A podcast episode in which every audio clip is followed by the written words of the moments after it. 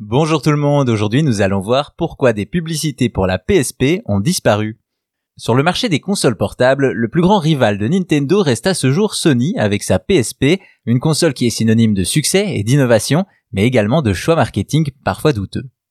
Après le lancement de la Game Boy en 1989, Nintendo domine largement le marché du portable. C'est alors que Sony, fort de son succès sur console de salon avec sa PlayStation 2, s'apprête à challenger Nintendo dans son domaine.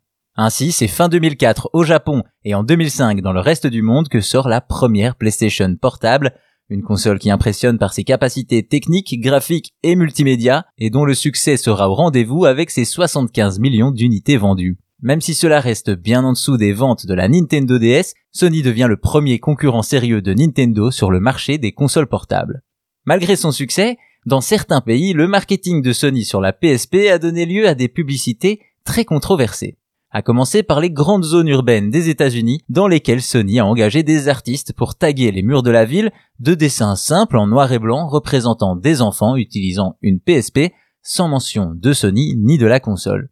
Ce choix va alors vite jouer contre eux, la campagne est ridiculisée sur internet et provoque le dégoût des riverains et des passants qui iront même jusqu'à recouvrir les tags.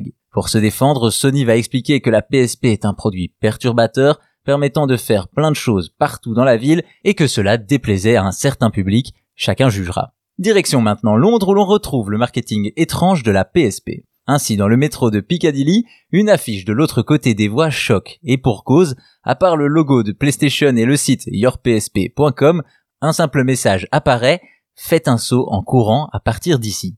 Vous vous en doutez, devant les rails de métro, cela peut être maladroit et même dangereux. C'est un conducteur du métro londonien qui donne l'alerte, inquiet que cela encourage des gens à commettre l'irréparable. L'affiche sera alors recouverte avant d'être enlevée, car son message va à l'encontre des actions de prévention et de sécurité du métro. De son côté, comme souvent, Sony restera muet. Voilà comment des publicités pour la PSP ont vite disparu. Reste à voir s'il s'agissait là de maladresse ou d'une recherche volontaire de bad buzz.